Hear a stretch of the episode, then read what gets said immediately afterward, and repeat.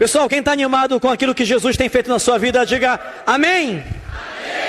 Quem vai se animar com aquilo que Jesus vai fazer na sua vida, diga amém. amém. Pessoal, quero te dizer que você tem todos os elementos que possam lhe fazer feliz com você. Você carrega tudo aquilo que você precisa para ser feliz de verdade.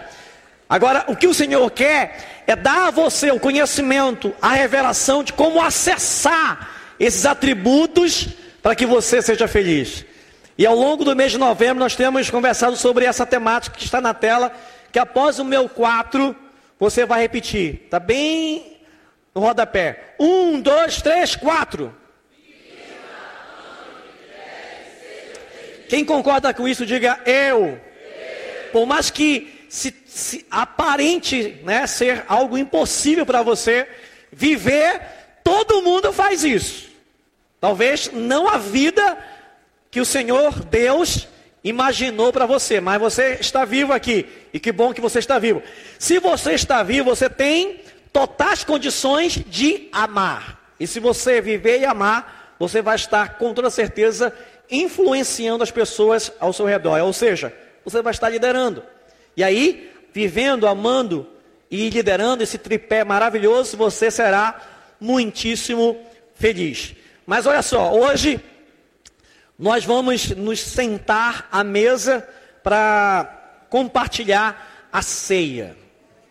Quem faz assim com a mão, esfregando assim, olha que coisa maravilhosa. É isso que Deus preparou para nós, né? Como filhos, como família, vamos cear. E todos estão convidados a cear. E antes da ceia, nós temos também um momento maravilhoso. Todo domingo é dia de batismo. Diga todo domingo é dia de batismo. No dia 3 de novembro, nós batizamos muita gente.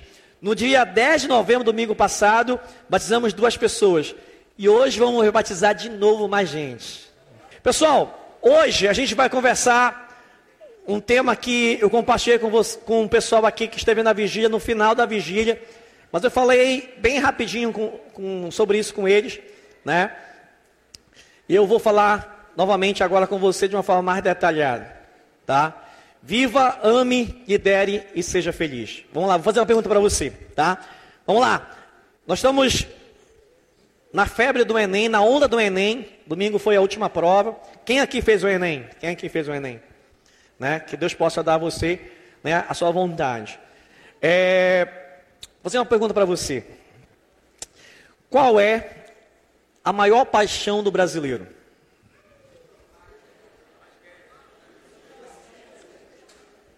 Qual é a maior paixão do brasileiro? Eu botei paixões no, no plural, mas só. A, qual seria a maior paixão do brasileiro? Olha, muita gente acertou, tá? Pessoal, essa pesquisa, ela foi feita, a última pesquisa foi feita em 2012, tá? E foi detectado que a maior paixão do brasileiro, homem e mulher, é o futebol. É o futebol. Segundo lugar vem o carnaval, terceiro lugar vem a cerveja. Mas isso, isso em 2012, pode ter mudado. Pode estar futebol, Neymar e Anitta, né? Hoje. Porque em 2012 não tinha Neymar nem Anitta. Né? Não, Pablo Vittar não. Okay. Aí já é complicado. Seguinte, Guarde isso na sua mente. Futebol. Vamos de vez em quando fazer um paralelo sobre futebol, que é a maior paixão do brasileiro. Isso é estatística, uma pesquisa feita, então, contra números, não há argumento. E eu queria que você agora reclinasse sua cabeça, fechasse seus olhos e perguntasse para você mesmo qual é a sua maior paixão. Pergunte isso para você. Talvez você nunca fez essa auto-pergunta, né? Nunca você teve a oportunidade de se avaliar nessa área. Qual é a minha maior paixão? E aí você pode responder para você mesmo. Não compartilhe com as pessoas ao seu lado só para você mesmo qual é a sua maior paixão. Independente da sua resposta, hoje nós vamos falar sobre paixão por Jesus. Repita após o meu quatro. Um, dois, três, quatro. Mais uma vez. Hoje vamos falar sobre paixão por Jesus. Vamos pegar emprestado um texto de Isaías, capítulo 53, vai aparecer na sua tela. Isaías 53, do versículo 3 ao 5. Três versículos para nós entendermos um pouco sobre a paixão por Jesus. O que que torna alguém apaixonado por Jesus? E você vai entender o que significa o termo paixão também na nossa mensagem. Vamos lá. Eu vou falar três e você começa a ler. Um, dois, três.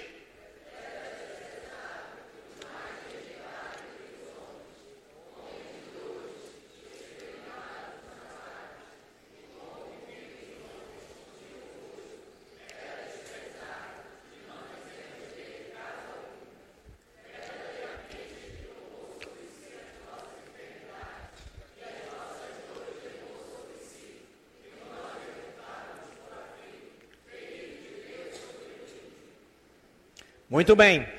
Pessoal, esta é a descrição sintética do sofrimento pelo qual Jesus iria passar. Esse texto do profeta Isaías foi escrito centenas de anos antes da chegada e do nascimento de Jesus em Belém de Judá.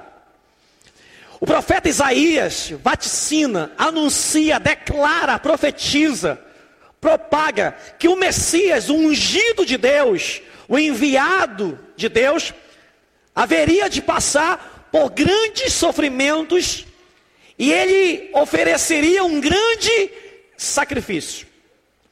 Ele não viria da forma que muitos o aguardavam, como alguém que seria o soberano maior, alguém que daria as cartas, que dominaria a época na qual ele viria. Esse relato de Isaías demonstra a paixão de Jesus pelos propósitos de Deus. Deus, quando resolve, quando decide enviar seu filho, Jesus, nós damos o nome de Jesus, enviar seu filho, com letra F maiúscula, para se oferecer como libação, como sacrifício para provar o seu amor pela humanidade, Isaías demonstra a paixão que seria o exemplo para a nossa própria paixão. Então, se você for lá pesquisar um pouquinho o que significa a palavra paixão, você vai encontrar que a palavra paixão vem do latim, que significa, está na tela, o que? E que mais? exatamente isso que eu, eu nessa noite gostaria que você entendesse. Paixão, em primeiro lugar, significa sofrer, significa doação, oferecer, suportar. É claro que o significado mais popular de paixão é o que está na tela: emoção ou sentimento forte, mas passageiro. Esse relato, essa descrição de paixão só surgiu a partir do século XV. Mas a origem etimológica da palavra paixão é sofrer, é suportar. E eu estou trazendo para você um texto de Paulo aos Filipenses, capítulo 2, versículo 8. Após o meu 13, eu queria que você lesse o que está na tela. Um, dois, três.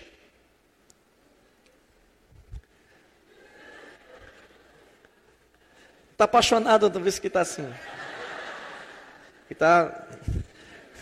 Não, a pessoa apaixonada, ela vive em outro mundo, né? Né? Vamos lá? Um, dois, três.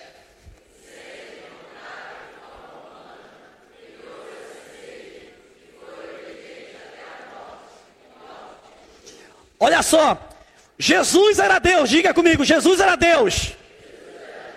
Jesus no céu mandava e todo mundo obedecia. Repita. Quando Deus resolve fazer de Jesus o sacrifício que traria o homem de volta ao relacionamento com Ele, o Senhor Jesus, ele se desfigura, ele deixa de ser o Deus do céu e passa a ser o Deus para os homens, e ele toma uma forma humana, ele se torna homem, como eu e você, ele é o desenho de Deus para que o homem possa ver nele, Jesus, quem era o próprio Deus.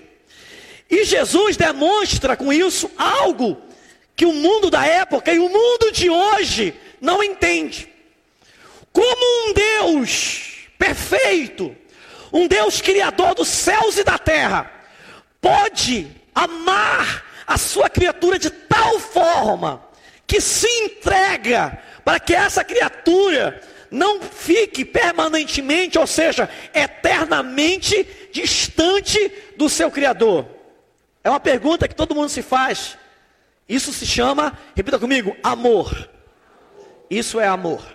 Isso também é paixão, na, na ideia de entrega, no, na ideia de oferecimento, de suportar. Leia o que está na tela. Jesus. Só os homens, por gentileza. Um, dois, três. Só as damas, só as mulheres. Um, dois, três. Só os solteiros e solteiras. Um, dois, três.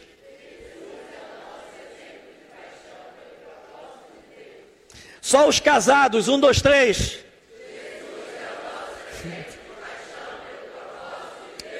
Aqueles que vão vir para a conferência. Um, dois, três. Aqueles que vão vir para a conferência e vão trazer toda a sua célula. Aqueles que vão vir para a conferência com toda a sua célula e toda a sua família. Somente os apaixonados por Jesus agora.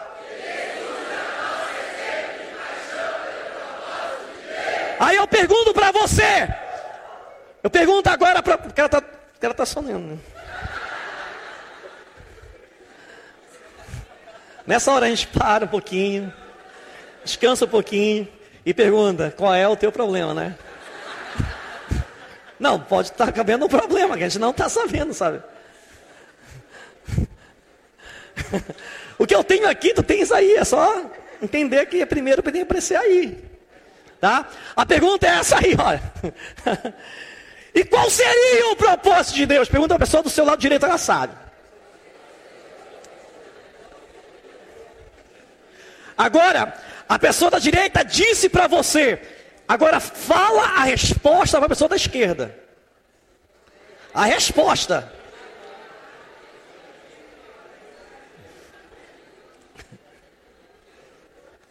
Você pensava que ia dizer, pergunta para a pessoa da esquerda. Não, fala o que a pessoa da direita falou. Está aqui o propósito de Deus. Só isso. Só isso. Diga assim, é muito simples. Mas não é simplório. Muita calma nessa hora. Parece muito simples, mas isso é muito complicado. Revelar o amor de Deus pelo homem. E pela mulher, mulher que entra. Não, é homem e mulher, pelo amor de Deus, não pense dessa forma. Né?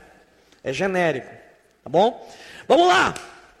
Jesus tinha que revelar o amor de Deus pelo homem, para fazer o homem tomar consciência disso. Até hoje existe essa possibilidade de um homem entender o amor de Deus pela revelação de Jesus. Mas por quê?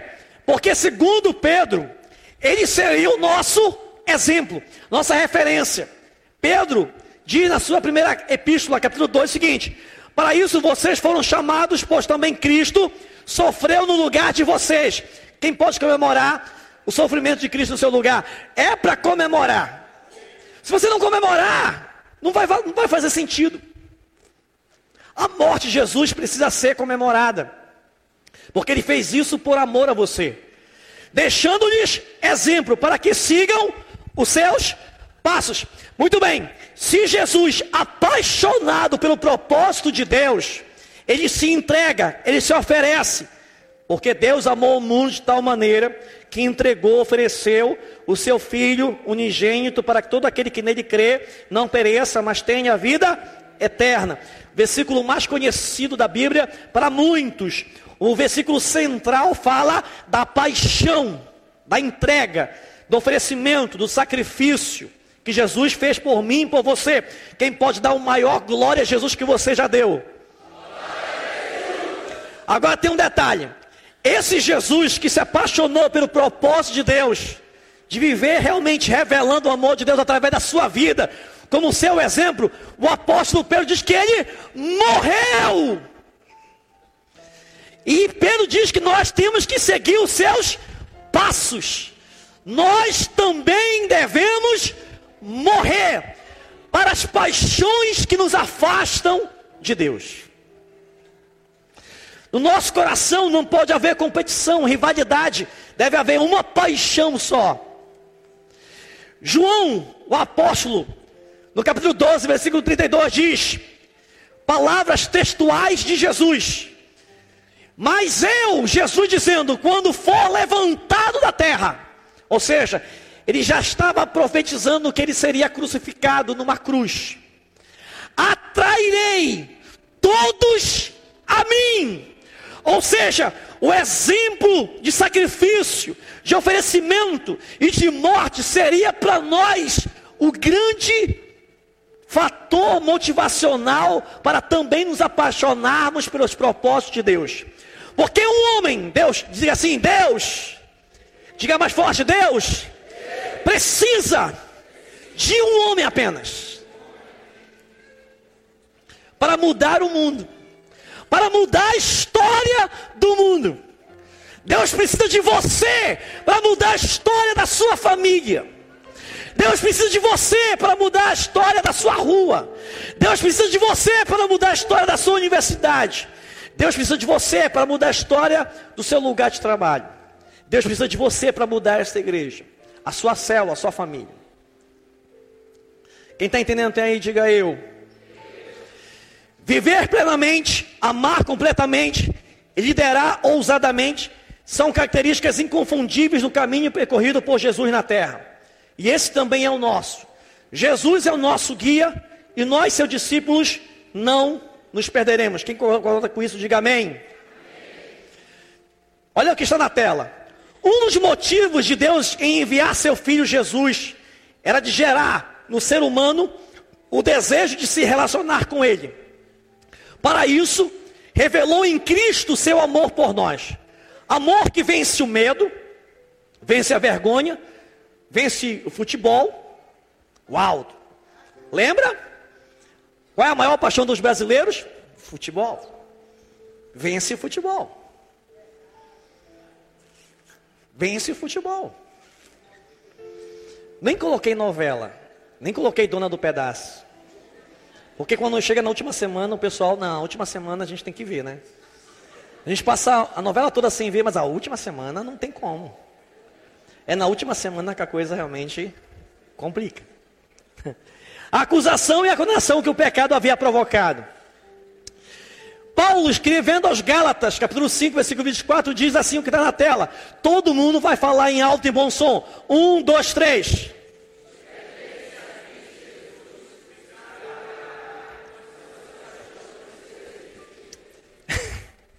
Quem está entendendo? Quem está entendendo?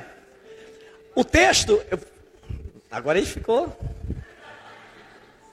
Calma. Os que pertencem a Cristo Jesus crucificaram o quê? Ou seja, fizeram o mesmo que Jesus fez. Estão crucificados. E lá na cruz eles pregaram a sua, a sua motivação material a sua motivação carnal, as suas paixões e os seus desejos. Então, Paulo, ensinando aos Gálatas, diz que nós, eu e você, pegamos as nossas paixões e fizemos o quê? Pregamos elas todas na cruz. Todas as paixões. Paulo escrevendo a Tito, para quem não sabe, existe um livro na Bíblia chamado Tito. Diga assim: Uau, eu não sabia. Revelação, você tem que vir para a igreja. Existe um, um, livro no Novo Testamento, diga, uau, eu não sabia. Chamado Tito, capítulo 3, versículo 3. Paulo fala o seguinte: Houve tempo em que nós também éramos insensatos e desobedientes, vivíamos enganados, escravizados por toda espécie de paixões e prazeres. Disse, isso já passou. Não, pela fé, diga isso já passou. Por mais que você se identificou, não, eu estou vivendo isso. Diga, já passou. Continuando. Vivíamos na maldade e na inveja. Diga, isso já passou. Sendo detestáveis e odiando-nos uns aos outros. Diga, isso já passou. Porque nós pertencemos a quem? Diga a Cristo. E ele levou consigo as nossas paixões. Repita comigo, só os homens agora, porque os homens se apaixonam mais facilmente, não é isso? Vamos lá, só os homens. Um, dois, três.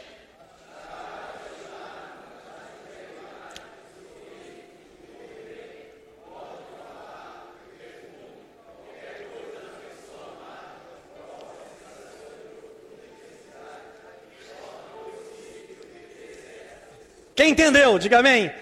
Então é bom estar apaixonado. É bom, a pessoa fica sorrindo à toa. Tudo está maravilhoso. Né? Quem está apaixonado anda nas nuvens. Está apaixonado é viver feliz, sorrindo pelas paredes. E todo mundo percebe. A pessoa age diferente. A pessoa começa a ser mais gentil, mais mais simpática, as pessoas dizem: Ah, você está apaixonado, né? Você está amando. Então a paixão é uma coisa boa, não deixa de ser. Continuando. O livro de Atos dos Apóstolos fala de gente apaixonadíssima por Jesus. Gente que compra a ideia de se sacrificar, que compra a ideia de suportar, que compra a ideia de se entregar. Isso é paixão. Paixão é entrega. Lembra do futebol? Maior paixão dos brasileiros? Lembra? Lembra? O time está na quarta, quinta divisão. Tinha tudo para o apaixonado torcedor dizendo: Não quero mais saber de você. O que, que ele faz? Incrivelmente, irracionalmente, ele brada: Agora que eu te amo mais. Porque agora você vai precisar de mim. É agora que eu vou estar junto com você. É nesse momento de série D que vamos estar juntos. Leão. Não falei remo e passador, pelo amor de Deus. Tá? Agora eu já sei que eu, eu vou torcer, né? Eu vou torcer por Ipixuna. Não é Ipixuna que está na, tem um time agora do interior, não sei se é Ipixuna, me enchesse agora. Eu vou lembrar se não foi Ipixuna. Então o livro de Atos dos Apóstolos fala de gente apaixonada por Jesus, assim como você. Amém? Eu errei quando eu falei assim como você? Eu acertei em cheio? Amém. Lê assim, só as mulheres agora apaixonadas, todas estão apaixonadas por Jesus, vão ler. Um, dois, três.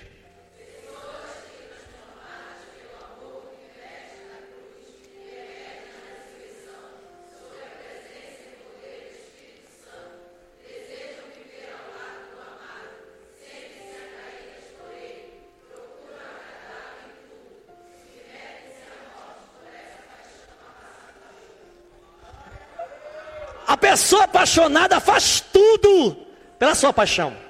Move céus e move terra. Sacrifica-se em tudo: tempo, dinheiro, né? Tudo. A pessoa apaixonada, ela realmente se move e move as outras pessoas em prol da sua paixão. Por isso o livro de Atos nos dá exemplos maravilhosos. Primeiro exemplo. Somente apaixonado por Jesus, explica o que aconteceu com Estevão, o sábio e poderoso pregador helenista, morreu apedrejado, clamando ao seu querido Senhor que não imputasse sua morte aos seus assassinos.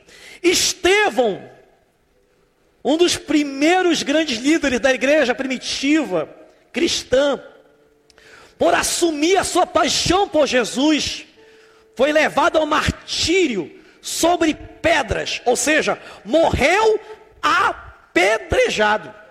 Uma morte horrível. Mas mesmo durante o seu martírio, o seu processo de morte, ele tem uma visão que ele vê Jesus.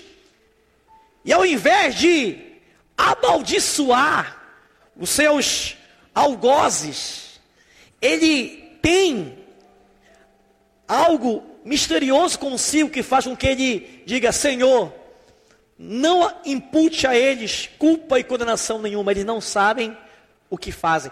Quem falou essas palavras na cruz? Jesus. Eu tenho que ser igual a Jesus, na sua paixão. Eu quero ser igual a Jesus na sua paixão. Diga, eu quero ser igual a Jesus na sua paixão.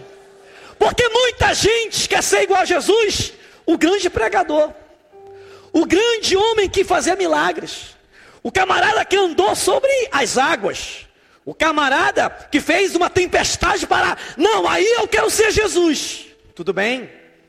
Perfeito, maravilha. Mas e na hora da cruz? E na hora do martírio? E na hora que foi ridicularizado, é nessa hora que você tem que vergar seus punhos e é nessa hora que eu quero ser como Jesus. Porque Estevão fez isso. E eu queria que nós, hoje, dessemos uma salva de, uma salva de palmas pelo que Estevão fez.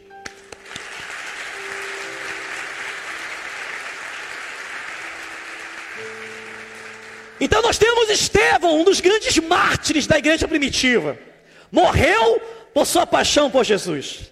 Mas agora nós temos Pedro, lembra do Pedro? Um dos apóstolos, um dos discípulos de Jesus. Somente assim se consegue compreender que Pedro, legalista, cegado pelas tradições judaicas e preconceituoso, se tornasse aquele que iria à casa do gentil Cornélio para pregar o evangelho, abrindo assim as portas da igreja aos não judeus, porque havia havia naquela altura do campeonato uma corrente dos apóstolos que não queriam pregar o evangelho para quem não fosse judeu. Pedro era um desses. Mas Jesus revelou a Pedro que estava errado. Ele precisava também pregar para os gentios, que não eram judeus. E Pedro se tornou também um, a semelhança de Jesus. Ele abriu mão do seu legalismo, ele abriu mão da, do seu posicionamento de não, eu vou fazer aquilo que o meu Jesus quer que eu faça. Jesus morreu crucificado, morreu com os dois braços, assim como eu estou, e nessa posição, talvez assim, morreu crucificado. Conta uma lenda, deixa bem claro isso, né? Conta-se uma lenda, não é Bíblia, que Pedro também foi preso. E Pedro foi identificado como um dos apóstolos. E Pedro, a semelhança de Estevão, coloca Pedro lá de novo. E Pedro, a semelhança de Estevão, foi condenado à morte. Conta a lenda que, quando foi-lhe dito de que forma ele iria morrer, Pedro convenceu seus algozes a mudar a forma de morte. Disseram para ele: Pedro, você também vai ser crucificado. Quem foi crucificado primeiro que Pedro? Jesus. A paixão por algo te leva a ser semelhante à sua paixão. A paixão por alguém te leva a ser semelhante àquela pessoa. Então Pedro lembrou: Jesus foi crucificado, a minha grande paixão. Paixão no sentido de oferecer, entrega. Eu não posso me assemelhar a tal forma, porque ele é um ícone. Para mim, ele é o melhor, o maior. Então eu vou pedir para morrer também crucificado, mas de cabeça para baixo. É uma lenda que conta. Mas voltando para Atos, nós temos o terceiro exemplo, o exemplo do apóstolo Paulo. Somente assim se consegue entender que um Saulo, perseguidor da igreja, se tornasse o Paulo perseguido por compatriotas. Alguém que perseguia se tornou perseguido, desprezado por romanos, mas que percorreu o mundo conhecido em seu tempo, pregando o amado de sua alma. A Bíblia diz que Paulo passou por chicotes, passou por afogamentos, passou por violência extrema. Bateram tanto em Paulo uma vez que jogaram ele de um monte, achavam que ele estava morto e ele continuou vivo. Paulo passou por várias situações de martírio, porque ele disse: se ele passou por mim, no meu lugar, por ser apaixonado e me revelar o amor de Deus, eu também quero ser como Ele. Então a paixão por Jesus, ela destrona todas as paixões que eu e você venhamos ter nesse mundo. Porque, se você refletir, você está se tornando igual à sua paixão. De uma forma ou de outra, você tem que parar, refletir e decidir: é essa paixão que você quer se tornar igual ou é Jesus o seu grande ideal de performance? Todo mundo junto, repita comigo que está na tela. Um, dois, três.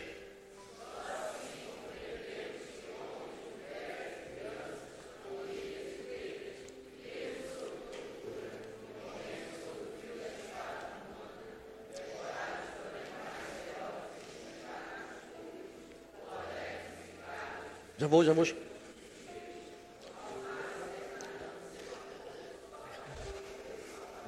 Quem está entendendo? A igreja primitiva era uma igreja perseguida, diga amém. Era a igreja que mais, era a igreja que mais crescia. Era proibido fazer células. E hoje a gente não faz célula porque a gente proíbe. Que coisa incrível, a nossa paixão trouxe uma limitação daquilo que Deus tem apresentado para nós. As pessoas, homens, mulheres e crianças, foram pegos em uma célula falando de Jesus, elas eram prisioneiras e levadas para a arena romana, para o Coliseu, e feras, tigres, leopardos, leões que vinham da África, eram deixados sem se alimentar durante dias, para que quando as famílias cristãs fossem jogadas à arena, os leões e os outros animais tivessem uma fome tão grande que ninguém escapasse. Porque você sabe que o animal, quando está saciado, ele não mata outra presa. Ele deixa a presa solta. Então precisava ter todos bem esfomeados para que todos morressem. Mas eles morriam, dizem, que eles morriam cantando músicas ao Senhor. Qual foi a música última que o nosso ministério cantou? Quem lembra? Talvez eles cantavam essa música. Estavam sendo devorados por animais ferozes, mas lembravam da paixão de Jesus por eles. Jesus, que se tu passou por isso, eu também tenho que passar. E para mim é um privilégio, para mim é uma honra, para mim é um prazer, porque eu só quero ver Jesus. Quem está entendendo? Mas não quero isso não. Vamos lá, um, dois, três. Um, dois, três.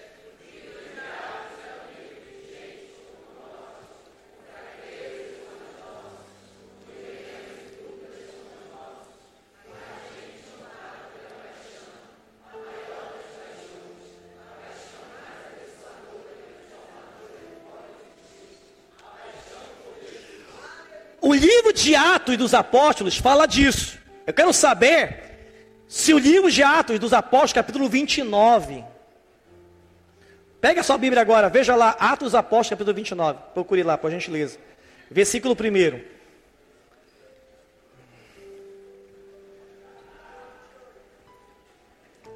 Procura na sua Bíblia Atos, capítulo 29.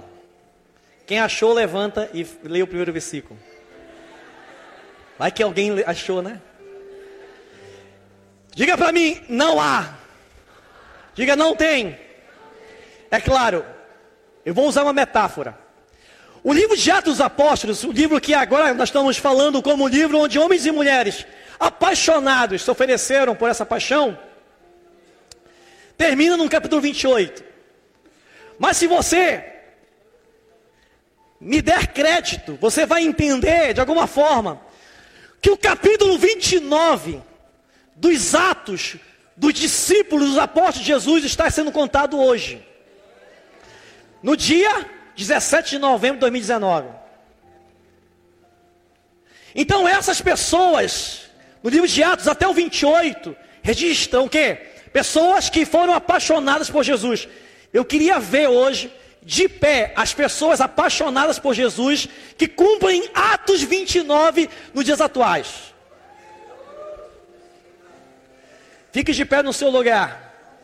Porque eu quero que você leia em alto e bom som a frase que está agora na próxima tela. Um, dois, três.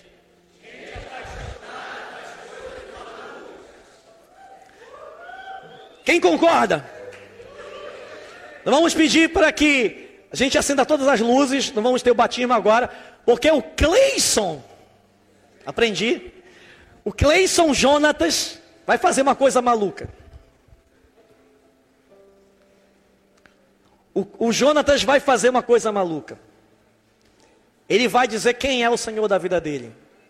Ele vai dizer quem é o dono da vida dele. Ele vai dizer quem é a maior paixão da vida dele. Ele, a coisa maluca que ele vai fazer, ele vai morrer.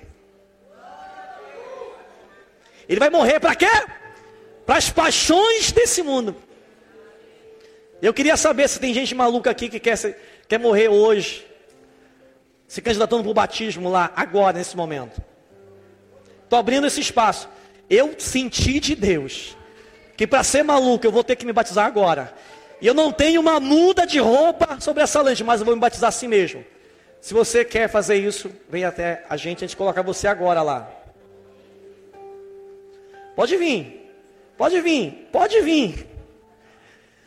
A gente tem que ter ações malucas, gestos malucos. Quando eu namorava com a minha esposa, vocês gostam disso, né?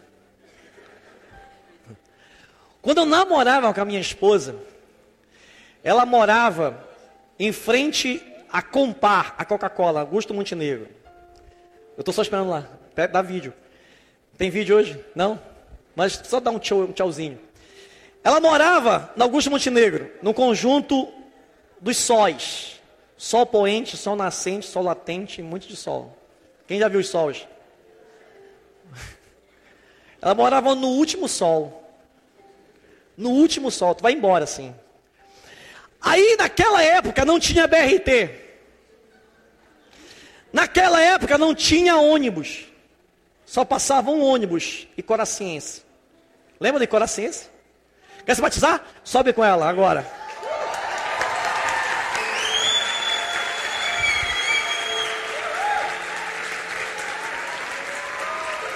Vamos lá, está aberto. Os trabalhos estão abertos.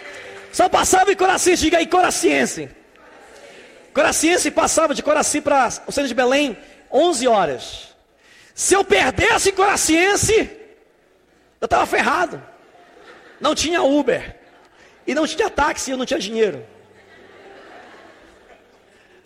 Mas eu estava lá todo sábado.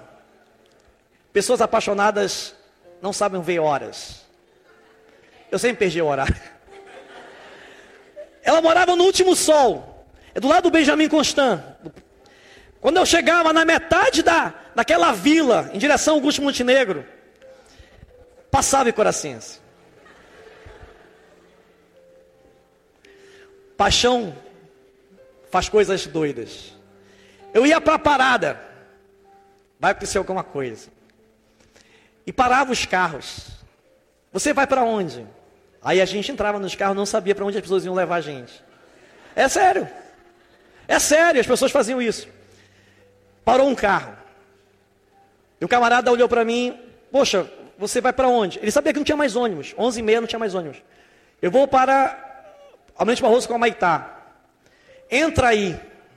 O que, que você faria? Pessoas apaixonadas fazem coisas malucas. Eu entrei. Um, um dos momentos que eu eu já peguei vários, vários momentos. O cara estava altamente embriagado. Não, embriagado é pouco. O carro fazia zigue-zague na Augusta Montenegro e na Almirante Barroso o tempo todo. E ele conversando comigo, e eu conversando com ele, ele conversando comigo. Um quarteirão antes de chegar na Maitá, diz: Eu não vou deixar você aqui. Você vai comigo. Sobe o som, dramaticidade.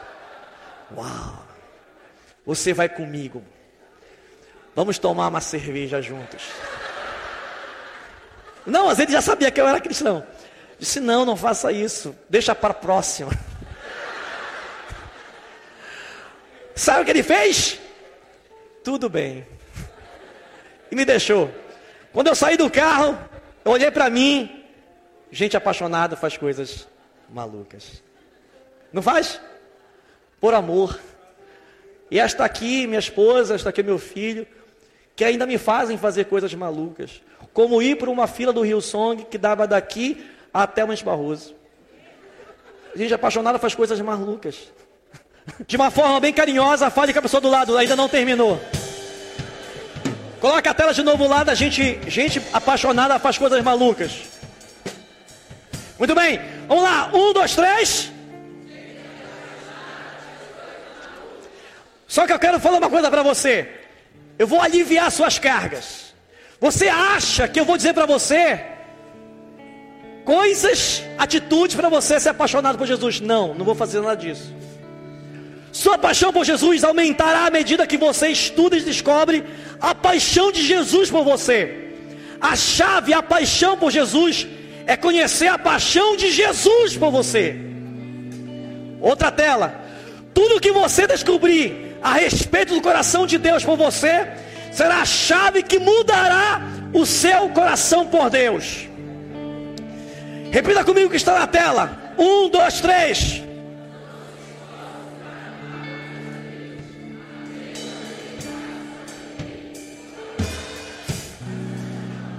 Aprendam a desfrutar de Deus, a se divertir com Ele andar com Ele, a se relacionar com Ele, não é fazer coisas para Ele, Ele já fez tudo por você.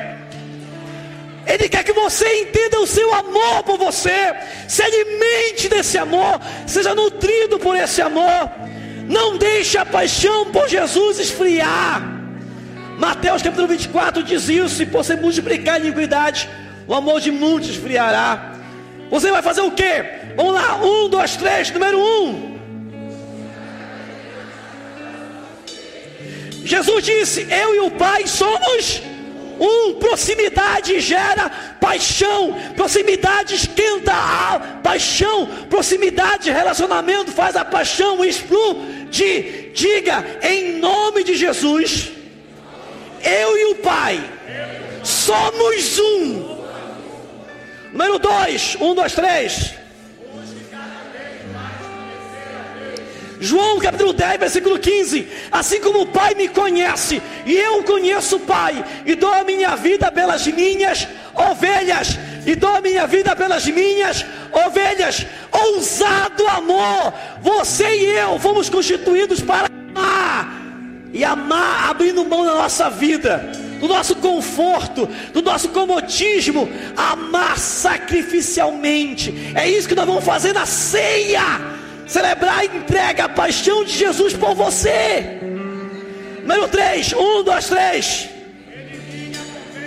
Não tem rivalidade com Jesus, não tem segundo lugar, não tem terceiro lugar. Ah, é Jesus e a novela, Jesus e meu namorado, Jesus e o futebol, Jesus e o Corinthians. Não tem competição.